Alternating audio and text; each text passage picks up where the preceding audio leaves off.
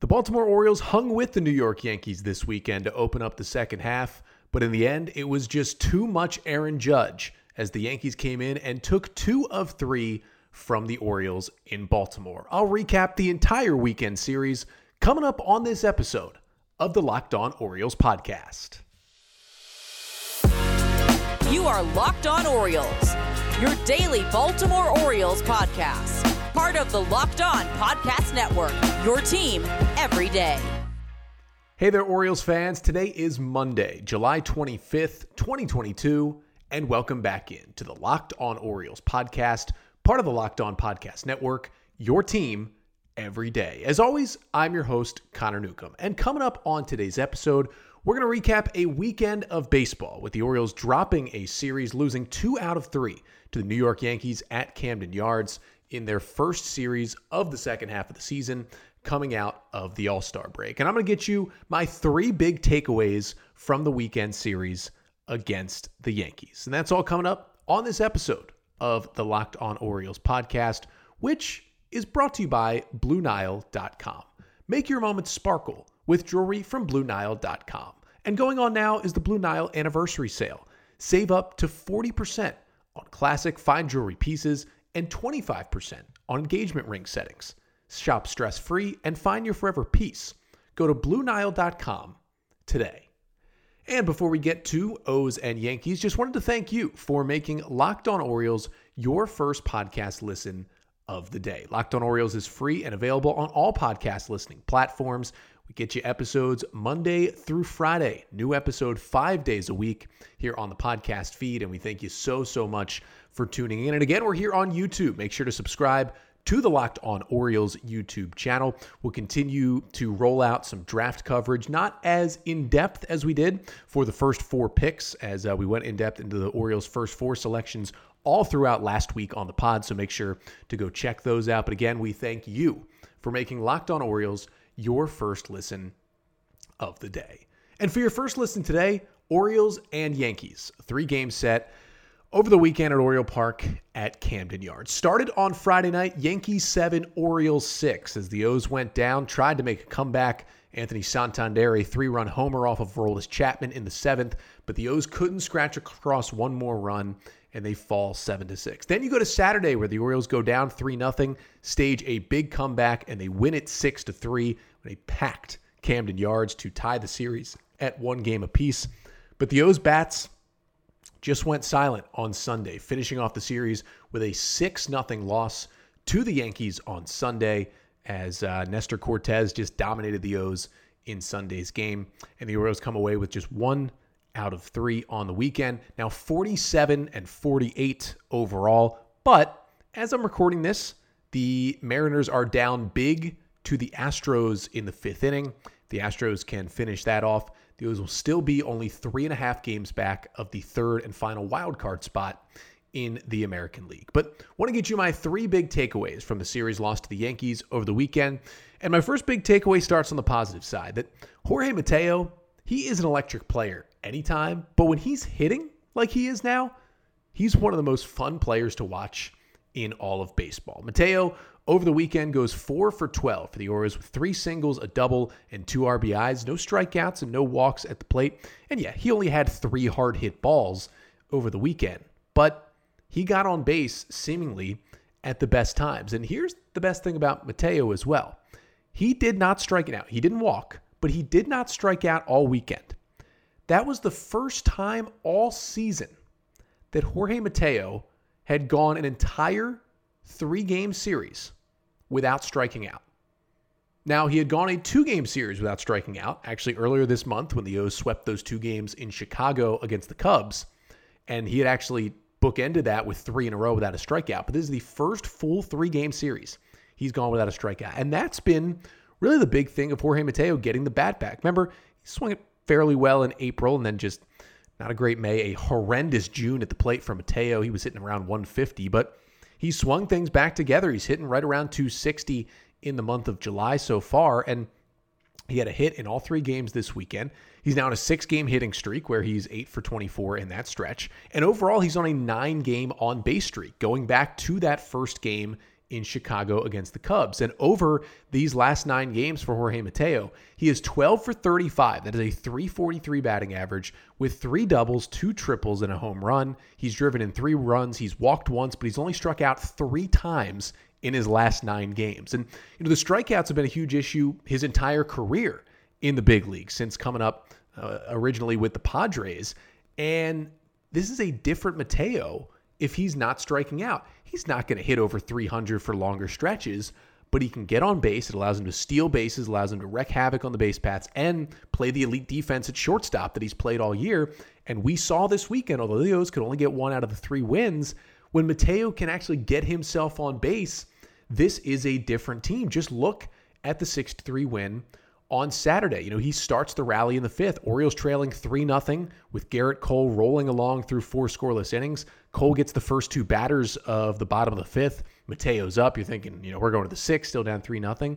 And Mateo just, you know, lines himself a, a single into center field. Then he steals second base. And then Cedric Mullins bloops a single in that scores Mateo and makes it a 3 to 1 game. And he started that rally because then Mullins stole second and Adley Rutschman crushed a two out RBI double to make it 3 to 2. And the O's were right back in that game in the fifth inning. And then you go to the seventh. And who else but Jorge Mateo is right back in the middle of the action? He lines an RBI single off of Gerrit Cole after a leadoff double. And the single ties the game at three. And then, you know, they go to Abreu out of the bullpen. They pull Cole. Mateo's the guy who gets him out. And what do you know? Abreu, before even throwing a pitch, tries to throw over to first to pick off Mateo. Well, pickoff throw gets away. That was the most exciting pickoff error I've ever seen. Mateo never even considered the fact that he would just go first to second on the pickoff error. It gets away from the first baseman, rolls up the right field line. Mateo never stops, goes first to third on a pickoff error. Kevin Brown, the Orioles broadcaster, tweeted out on Sunday morning it was his fastest peak sprint speed of the season. Mateo was at 31.6 feet per second in that sprint from first to third. The best runner in the league is Trea Turner. He averages 30.4 feet per second, and Mateo was at 31.6 going from first to third. Just a ridiculous play. And then to cap it off, you know, he's at third with nobody out, and Cedric Mullins hits a pretty shallow fly ball to center field with Aaron Judge, who has a great arm playing center. You know, slow runners do not tag up on that ball, but when you have Mateo, you send him, and Mateo dashes home, slides in safely to give the Orioles a 4 to 3 lead on the sac fly. He was just making everything happen with the stolen bases, with the base running, and he's hitting. He's getting himself on base. That is huge. And he's he's basically penciled in in the nine hole at shortstop pretty much every game right now for the Orioles. And if he's doing this, that is huge for Baltimore. And I get, you know, even if he's playing like this, he might not be the Orioles starting shortstop all year. Terrin Vavra, Gunnar Henderson, Jordan Westburg, all pretty close to, to seem ready to come to the big leagues, all tearing it up at the plate in AAA right now, and all infielders. So the O's are going to have to make some choices. And even with Jorge Mateo swinging it well, it's been really rough at times this season but with such a good glove and all he brings with speed, even if the Orioles do call up all of those guys, I don't think Jorge Mateo is going to lose his roster spot. He may lose his starting shortstop spot at some point, but with everything else he gives you, I don't think you can take him off this team, even if he just ends up playing shortstop once a week and pinch running, because he can change the game. You know, if a guy like, you know, Trey Mancini, you know, you're down one in the ninth, Trey Mancini leads off with a single. If you can bring in Jorge Mateo to pinch run for him, that changes the game because, you know, he's 23 for 27 stealing bases this year. He's probably going to get himself to second and score on any single. So it's been fun to watch. And man, if he's hitting, makes the Orioles lineup very, very different. He certainly is hitting over his last nine games. But speaking of hitting, you know, Jorge Mateo just wasn't able to do enough to, to get the O's to a series win. And the guy who did do enough to get his team to a series win this weekend was, of course, Aaron Judge, who just obliterated the Orioles in these three games. And coming up next, I'll talk about what the O's did right and what they did wrong when facing Judge in terms of really the entire pitching staff and how they may want to approach it moving forward because they're obviously going to see Judge a, a few more times in some important games throughout the rest of this season. But first, do have to tell you about BlueNile.com. And whether you're ready to pop the question or you're celebrating a milestone moment, you can find jewelry as unique as her with the modern convenience of online shopping at BlueNile.com. What makes BlueNile.com so great is that they have simple online tools to let you choose diamond shape, size, and clarity, setting style. And here's the best part they answer your questions. There are jewelry experts on hand 24 7, available via phone or chat to help you find a memorable gift at every single budget. So if you don't know what you're looking for, the people at BlueNile.com can help you out. So make your moments sparkle with jewelry from BlueNile.com. And going on now is the Blue Nile anniversary sale. Save up to 40% on classic fine jewelry pieces and 25% on engagement ring settings. Plus, every order is insured, ships free, and arrives in discreet packaging that won't give away what's inside. Shop stress free and find your forever piece. Go to BlueNile.com today. So, Orioles and Yankees over the weekend, with the Yankees taking two of three from the O's, O's dropping to 47 and 48 on the season. My three big takeaways from the weekend, and takeaway number two is that the Orioles just did not find the right combination to get Aaron Judge out this weekend. And that is really the number one reason why the Yankees came away with a series win. Aaron Judge on the weekend, 8 for 13 with three homers, two doubles, eight RBIs. Now, of the five times that the O's got him out, four of them were strikeouts. So that helps. He did draw one walk. Uh, that came in his actually final plate appearance in the ninth inning on Sunday as well. Maybe he should have been walked a little more, and, and we'll get to that. But eight RBIs. The Yankees scored 16 runs in three games this weekend. Judge drove in half of them, eight RBIs. He just did all the damage in the world to the Orioles. And he was doing it to all three starters and some of the relievers as well. You know, you start with Friday. Tyler Wells wasn't at his best. Five innings, five runs, five hits, four Ks, and two walks. And Wells gave up two home runs. Oh, yeah, guess what?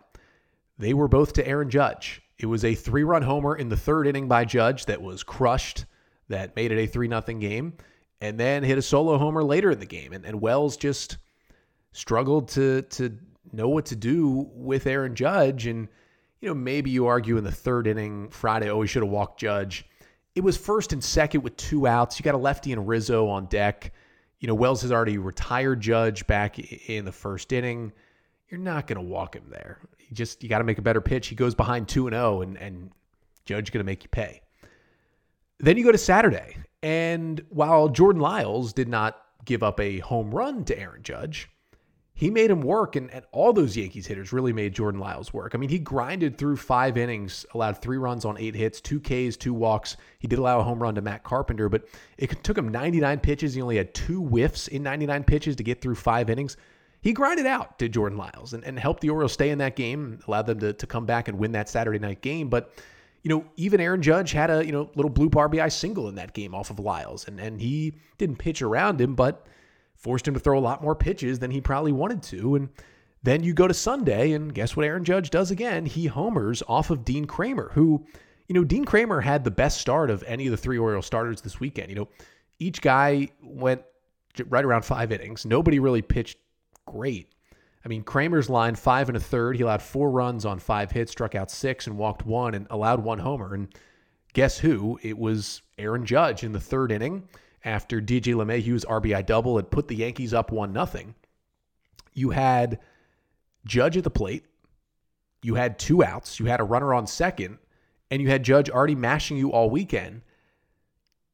That's got to be a spot where you just intentionally walk Judge. There's two down.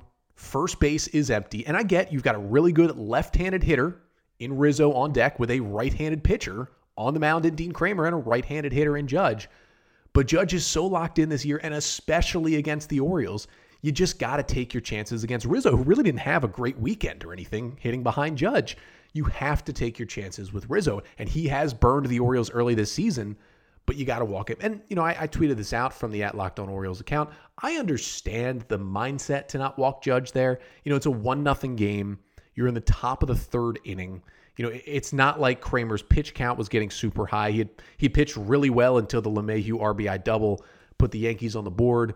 He had already struck out Judge. You know, he he Kremer struck Judge out in their first meeting in the top of the first inning. So, you know, he had already gotten him once. And I get, you know, you don't want to, maybe not a, you're not in a high leverage spot yet. You're in the third inning. You don't want to put guys on in the third. I, I kind of get that mindset, but it's Aaron Judge. He's the best hitter in baseball right now. He's clobbering you all week, and you have a base open with two outs. And that's the big difference here. If there's one out or nobody out, I think I pitch to him. But with two outs, you just go at Rizzo. You you, you got to go at Rizzo, and he got Rizzo after after Judge hits the homer, but Kremer hangs a one-one curveball to him, and Judge, I mean, just mm, there's not even a it's not even a, a a verb for what he did to that baseball. I guess obliterated would work into deep left field for a two-run homer that made it a three nothing game, and kind of took some steam out of the Orioles there because you feel like you just want to walk him there, and Brandon Hyde didn't do it. And again, I get the mindset, but you you just got to overcome that and and walk Judge there. And at the end of the day, he just clobbered the Orioles, and he wasn't the only guy who had like a great weekend. I mean, DJ LeMahieu, who I mentioned, had four hits. Jose Trevino had five hits, including you know Trevino had a four for four in Sunday's game. He was huge in that win for the Yankees, but at the end of the day, it was Judge, Judge, Judge, and, and some other guys got on base and, and did some things. And you know, you, you allowed guys like Gallo and Kyle Higashioka to maybe have a little better weekends than you would like. But man, he's good. He's he's the best hitter in baseball right now. You just you got to put him on there, and you got to find a, a better way to go at him. You can't allow eight for 13 weekends. If you're going to allow five for 13 weekends, okay. You can't allow eight for 13 with three home run weekends. And Dean kremer attacked him okay a couple of times and struck him out twice. bryan Baker, I thought, attacked him really well on Friday night when he struck him out coming out of the bullpen. So there were guys who were able to go get him, but he just, everything worked for him. And not everything worked for Orioles starters this weekend who allowed 12 earned runs in 15 and a third innings pitched. It was not, a, you know, a banner showing for the Orioles rotation against that Yankee offense this weekend. But speaking of guys who struggled, you know, there were still some some solid points for for guys like Wells and and Lyles who was gritty and even Dean Kremer. you know, besides Aaron Judge, I thought pitched okay with the six strikeouts, one shy of his career high, but when you turn it to the hitting side, you know, the O's did score six on Friday and, and six on Saturday, and you'll take six runs every time you go out there. But they were, of course, shut out on Sunday. And a lot of that had to do with you know a couple of guys just really really struggling. A couple of their big hitters really struggling at the plate this weekend. We'll talk about that coming up right after this. But first, got to tell you about betonline.net, your number one spot for all of your sports betting needs. And you know, you go to BetOnline to find your favorite sports and events, the number one online source for odds, lines, and games. And you can find reviews and news on every league, including, of course, Major League Baseball. But we got the NFL coming up, college football, combat sports, esports, even golf every single weekend as well. BetOnline continues to be the top online resource for all your sports wagering information. They've got live in-game betting. You can check the score. You can listen to podcasts. They have you covered. So head to BetOnline today or use your mobile device to learn more about the action happening today at BetOnline where the game starts. So we're chatting Orioles and Yankees in a three-game series at Camden Yards. Yankees taking two out of three from the Orioles to open the quote second half of the season. And you know, for the O's, as I mentioned, 12 runs in the first two games, they split them. You'll take that offensively, but it was tough to watch the Oriole offense in the Sunday game. They lose 6 nothing. They're shut out for just the seventh time all season in the rubber match as the Yankees take the series. And you saw some guys struggle who really struggled all weekend. And that was two of the Orioles' best hitters this season in Ryan Mountcastle and Trey Mancini. Neither of those guys had a hit. Mountcastle on the weekend, 0 for 10 with four strikeouts and two walks and only two hard hit balls. And Trey Mancini in the series, 0 for 11 with two walks, four strikeouts. Now, he did have four hard hit balls, but you cannot have a combined 0 for 21 from Mancini and Mountcastle and expect to win a series. It's just not going to happen. Those two guys are too important to the Orioles offense. And this is kind of a, a different piece of a bigger picture for each of these guys. I mean, you start with Mountcastle. He was hitting the ball really well before the All Star break. He had hits in eight of his last nine games before the All Star break was swinging it very well. You know, his underlying numbers and his StatCast numbers, they're just off the charts. He's hitting the ball so, so hard. And, you know, his stats should continue to go up. Just a little bit of a rough weekend for him. Just a lot of different Yankees pitchers had him fooled this weekend, but I, I don't see any issue for Ryan Mountcastle. But you can't you can't have him go oh over 10. You, you need him to come up in some spots, and he just did not this weekend. But for Mancini, it's been a little bit more of an extended struggle. Now, again, the 0 for 11 over the weekend, and I'll give him credit, four hard hit balls. He probably deserved one or two hits over the weekend. But in his last five games, now this goes back to the final two games in Tampa before the All Star break, and then all three against the Yankees this weekend. Mancini doesn't have a hit. He is 0 for 20 over his last five games. That includes three walks, but nine strikeouts in that stretch. And for Trey Mancini, it continues a very weird trend this season. Now, again, you know, this isn't the greatest look into what he's doing if we're going to talk batting average here, because as we know, batting average certainly does not tell the entire story of how a hitter is doing. But to break it down, at least to that, it, it, does show you a little bit. It's not, you know, completely useless. And for Trey Mancini, his month was May. That dude was ripping, ripping the baseball in the month of May when he hit 363 in May. Now, the other three months, it's been a bit of a struggle. And we know the story for Trey Mancini this year. You know, the underlying and expected numbers are way better than his actual numbers. You know, he his expected home runs are still eight more than his actual home runs that he's hit. You know, he's been robbed by you know, Walltimore out there multiple times this year. He's hit the ball really hard and been robbed so many times. Just been an unlucky hitter so far this season. At the end of the day, you know, he had a 116 WRC plus coming into play on Sunday. So it's not like he's having a bad year by any stretch of the imagination. But it's been really interesting when you kind of break it down to what he has done throughout this season because He's now hitting 225 in July after the 0 for 11 weekend. He hitches 229 in June, and he hitches 224 in April. So, yes, the May was absolutely outstanding. But at the end of the day, his other months have not nearly lived up to what he did in the month of May. And listen, you know, in terms of other numbers, he's still been solid. In June, you know, in May he had a 164 WRC plus. In June he had a 120 WRC plus. Yeah, his average wasn't there, but when he was hitting, he was hitting for power, he was hitting home runs, he was hitting doubles, that was still there. But it was a 65 WRC plus in April and just a 92 WRC plus so far in July. Remember, 100 is league average. Anything above 100 is you're better than average. Anything below is you're, you're, you know you're that percent better than average. So if he has a 120 WRC plus in June, means he was 20% better than the average major league hitter. 92 in July means he's 8% worse than your average major league hitter. And for Trey Mancini, you know, obviously the O's need him to get going. He's a big part of this offense, but it's going to be really interesting to see if this slump continues the trade deadline is eight days away. The trade deadline is next Tuesday. Is it going to hurt his trade value? I mean, he's on an 0 for 20 right now. And we know, you know, hey, he he played right field on Sunday and nothing went poorly. He made every play that he needed to make. But most teams know they're not going to be trading for Trey Mancini to stick him defensively in the outfield. He's a first baseman slash DH.